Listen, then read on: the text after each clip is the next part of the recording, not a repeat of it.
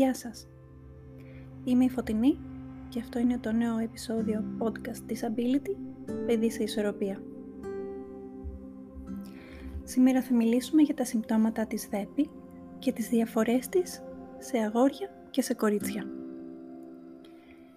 Η διαταραχή ελληματικής προσοχής, ΔΕΠΗ, είναι μια νευροαναπτυξιακή διαταραχή που επηρεάζει τόσο τα παιδιά όσο και τους ενήλικες χαρακτηρίζεται από επίμονα πρότυπα προσεξίας, παρορμητικότητας και υπερκινητικότητας και επηρεάζει εκατομμύρια άτομα παγκοσμίως. Ωστόσο, είναι σημαντικό να σημειωθεί ότι η ΔΕΠΗ δεν παρουσιάζεται ομοιόμορφα σε όλα τα άτομα. Μπορεί να υπάρχουν σημαντικές διακυμάνσεις, ενώ το φύλλο παίζει σημαντικό ρόλο στον τρόπο εκδήλωσης των συμπτωμάτων. Αυτή η ανάρτηση διερευνά τις διαφορές στα συμπτώματα της ΔΕΠΗ μεταξύ αγοριών και κοριτσιών. Ας ξεκινήσουμε με την κατανόηση της ΔΕΠΗ.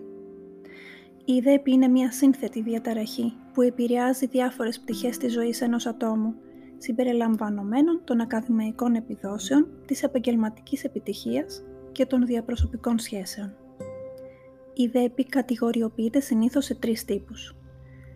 Κατά κύριο λόγο απροσεξία, κατά κύριο λόγο υπερκινητικότητα, παρορμητικότητα και ο συνδυασμένος τύπος. Κάθε ένας τους παρουσιάζει ένα μοναδικό σύνολο συμπτωμάτων με κάποια επικάλυψη.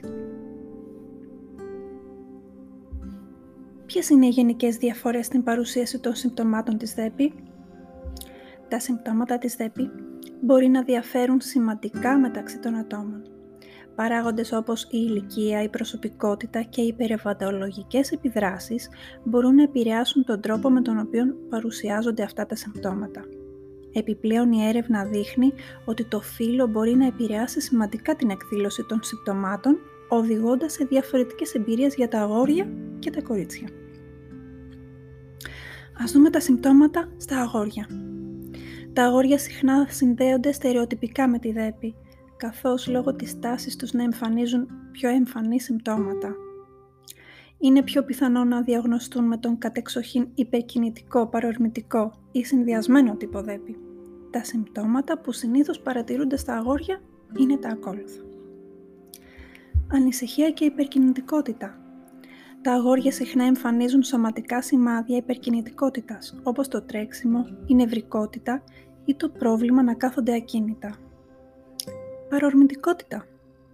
Τα αγόρια με δέπη μπορεί να ενεργούν χωρίς να σκέφτονται, οδηγώντας σε παρορμητικές συμπεριφορές, όπως το να διακόπτουν τους άλλους, να δυσκολεύονται να περιμένουν τη σειρά τους και να συμπεριφέρονται εκτός αυτού. Δυσκολία συγκέντρωσης. Αν και λιγότερο αναγνωρισμένα, τα αγόρια μπορεί επίσης να αγωνίζονται με απροσεξία. Μπορεί να δυσκολεύονται να παραμείνουν στο έργο τους, να χάνουν εύκολα την αίσθηση των πραγμάτων τους και να φαίνονται ξεχασιάριδες. Οι κοινωνικές προσδοκίες και οι προκαταλήψεις μπορούν να επηρεάσουν την αναγνώριση και τη διάγνωση της δέπης στα αγόρια. Τα αγόρια αναμένεται συχνά να είναι ενεργητικά και δραστήρια, γεγονός που μπορεί να προκαλέσει την παράβλεψη ή την απόρριψη των υπερκινητικών και παρορμητικών συμπτωμάτων τους ως τυπική αγορίστικη συμπεριφορά. Ας περάσουμε στα συμπτώματα της ΔΕΠΗ στα κορίτσια. Η δέπη στα κορίτσια συχνά δεν αναγνωρίζεται επειδή τα συμπτώματά τους τείνουν να είναι λιγότερο εμφανή από εκείνα των αγοριών. Τα κορίτσια είναι πιο πιθανό να διαγνωστούν με τον κυρίως απρόσεκτο τύπο της δέπη. Τα συμπτώματά τους συχνά περιλαμβάνουν τα ακόλουθα. Απροσεξία. Τα κορίτσια με δέπη συχνά δυσκολεύονται να συγκεντρωθούν, αλλά αυτό μπορεί να εκλειφθεί λανθασμένα ως ονειροπόληση ή έλλειψη ενδιαφέροντος. Αποδιοργάνωση τα κορίτσια μπορεί να δυσκολεύονται με την οργάνωση. Συχνά τοποθετούν λάθος αντικείμενα ή δυσκολεύονται να παρακολουθήσουν τις εργασίες. Δυσκολία στην αυτορύθμιση.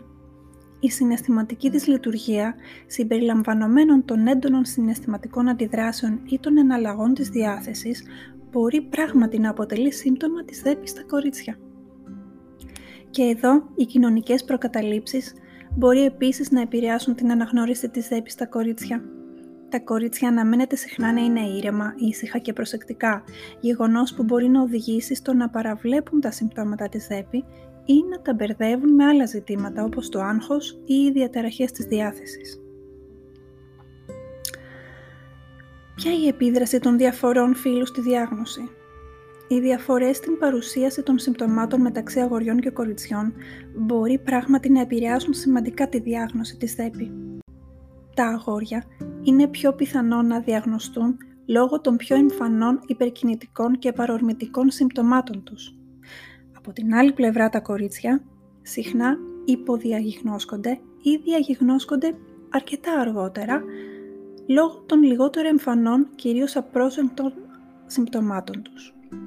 Αυτή η καθυστέρηση ή η μη διάγνωση μπορεί να οδηγήσει σε παρατεταμένους αγώνες στο σχολείο, χαμηλότερη αυτοεκτίμηση και αυξημένο κίνδυνο συνυπάρχουσας κατάστασης ψυχικής υγείας. Η σημασία της κατανόησης των διαφορών η κατανόηση αυτών των έμφυλων διαφορών στην παρουσίαση των συμπτωμάτων της ΔΕΠΗ είναι κρίσιμη για τους γονείς, για τους εκπαιδευτικούς και τους επαγγελματίες υγείας μπορεί να τους οδηγήσει στον έγκαιρο εντοπισμό πιθανών ενδείξεων ΔΕΠΗ, οδηγώντας σε πιο έγκαιρη διάγνωση και παρέμβαση. Αυτή η έγκαιρη διάγνωση είναι ζωτική σημασίας, καθώς ανοίγει την πόρτα σε αποτελεσματικές θεραπείες και στρατηγικές για τη διαχείριση των συμπτωμάτων, αλλά και τη βελτίωση της συνολικής ποιότητας ζωής. Επιπλέον μπορεί να βοηθήσει στον μετριασμό ορισμένων από τις πιθανές αρνητικές επιπτώσεις της ΔΕΠΗ, όπως είναι η χαμηλή ακαδημαϊκή αγώνας και η χαμηλή αυτοεκτίμηση. Ας περάσουμε σε συμβουλές για γονείς και εκπαιδευτικούς. Η αναγνώριση των συμπτωμάτων της ΔΕΠΗ μπορεί να αποτελέσει πρόκληση, ιδίως δεδομένων των διαφορών στον τρόπο με τον οποίο παρουσιάζονται στα αγόρια και τα κορίτσια. Ακολουθούν ορισμένες στρατηγικές που θα σας βοηθήσουν να αναγνωρίσετε αυτά τα συμπτώματα. Πρέπει να είστε παρατηρητικοί. Παρατηρείτε τακτικά τη συμπεριφορά του παιδιού ή του μαθητή σας.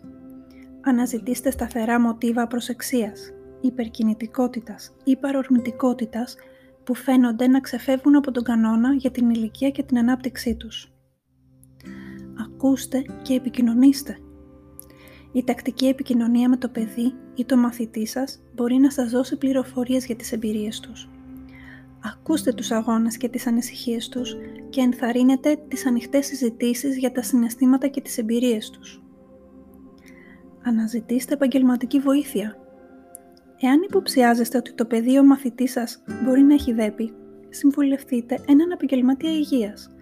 Μπορεί να σας παράσχει μια ενδελεχή αξιολόγηση και να σας καθοδηγήσει για τα επόμενα βήματα. Υποστηρίξτε την άποψή σας. Υποστηρίξτε τις ανάγκες του παιδιού ή του μαθητή σας. Εάν παρατηρήσετε συνεχείς δυσκολίες που μπορεί να σχετίζονται με τη διαταραχή ελληματικής προσοχής, μιλήστε και αναζητήστε υποστήριξη από επαγγελματίες υγείας. Οι συνυπάρχουσες συνθήκες.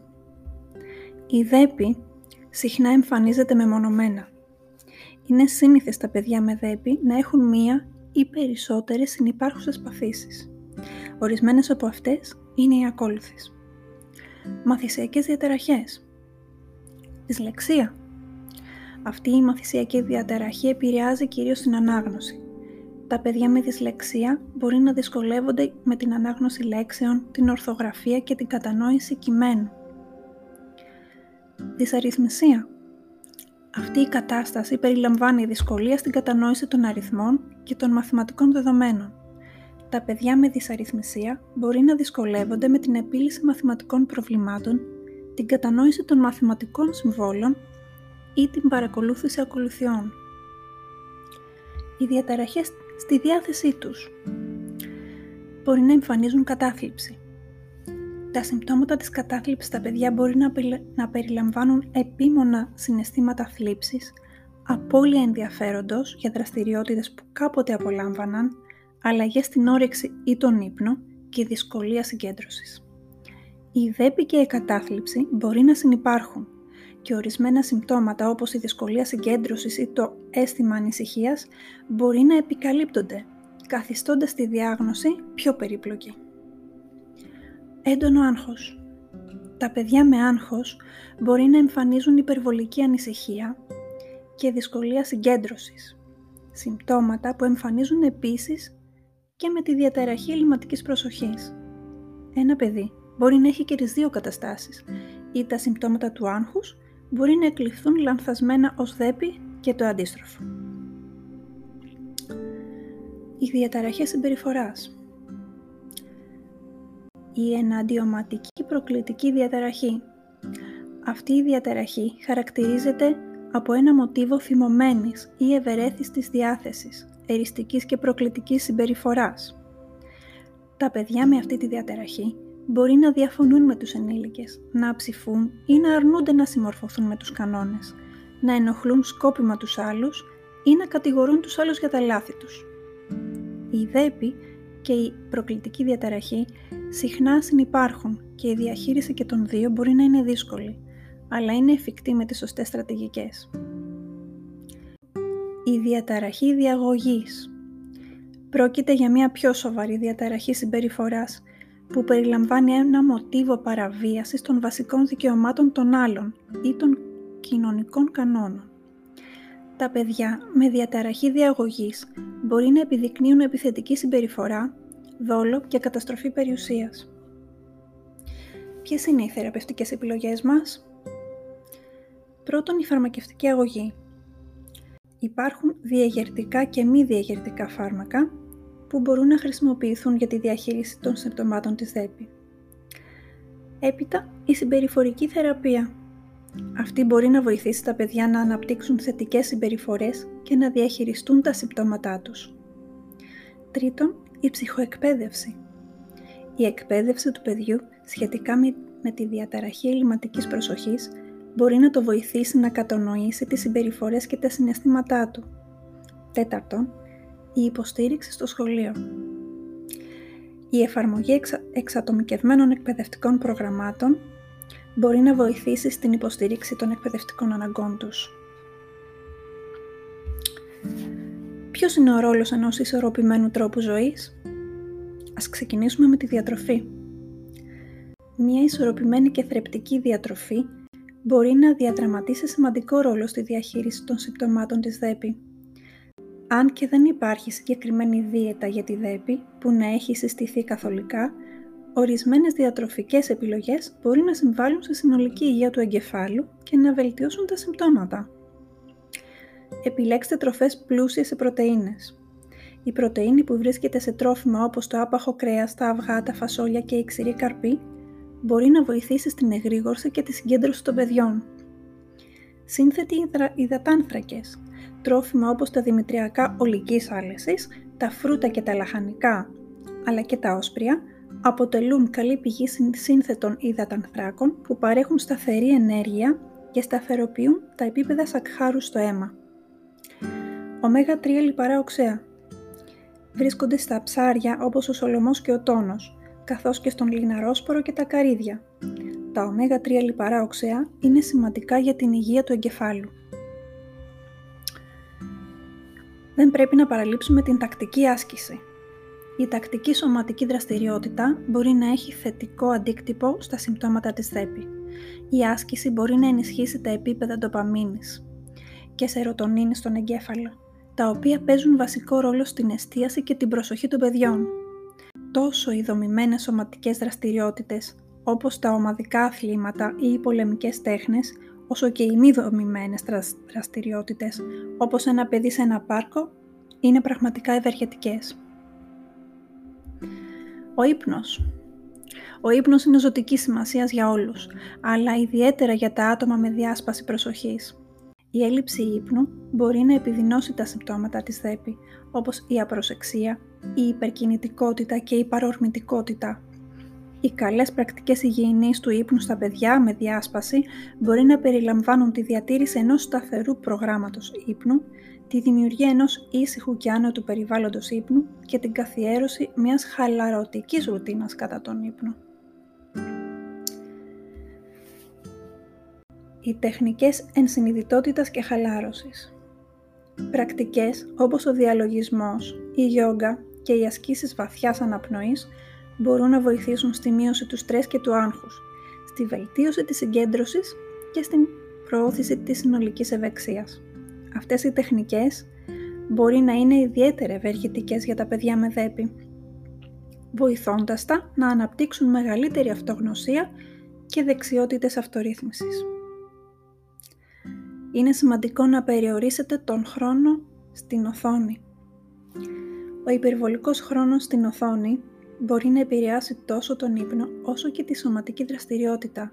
Γι' αυτό είναι σημαντικό να διαχειρίζεστε και να περιορίζετε τον χρόνο που αφιερώνετε στις ηλεκτρονικές συσκευές. Ενθαρρύνετε άλλες δραστηριότητες, όπως το παιχνίδι στην ύπεθρο, το διάβασμα και τα δημιουργικά χόμπι. Ένας ισορροπημένος τρόπος ζωής που ενσωματώνει αυτά τα στοιχεία μπορεί να συμβάλλει σε μεγάλο βαθμό στη διαχείριση των συμπτωμάτων της ΔΕΠΗ και στην προώθηση της συνολικής ευεξίας. Ωστόσο, οι τροποποιήσεις του τρόπου ζωής θα πρέπει να συμπληρώνουν και όχι να αντικαθιστούν τις παραδοσιακές θεραπείες της ΔΕΠΗ, όπως η φαρμακευτική αγωγή ή η συμπεριφορική θεραπεία.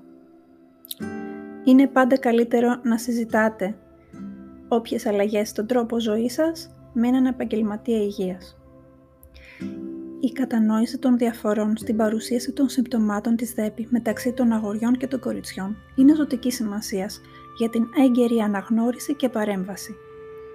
Ενώ τα αγόρια συχνά συνδέονται με τη διάσπαση προσοχής, λόγω των πιο εμφανών συμπτωμάτων τους, είναι σημαντικό να θυμόμαστε ότι τα κορίτσια μπορούν να έχουν ΔΕΠΗ, αν και συχνά παρουσιάζουν λιγότερο εμφανή συμπτώματα.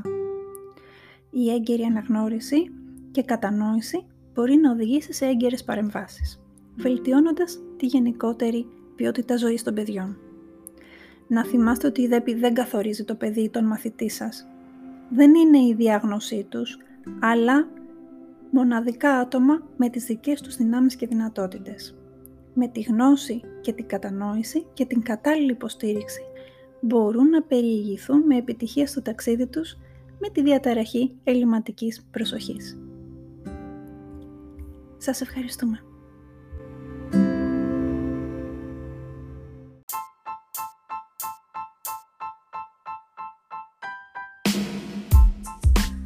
Ήταν το podcast της Ability «Παιδί σε ισορροπία». Ακολουθήστε μας για να λαμβάνετε τα νέα επεισόδια. Και μην ξεχνάτε, μπορείτε να μας στέλνετε τις ερωτήσεις σας με φωνητικό μήνυμα μέσα από την πλατφόρμα ακροάσης.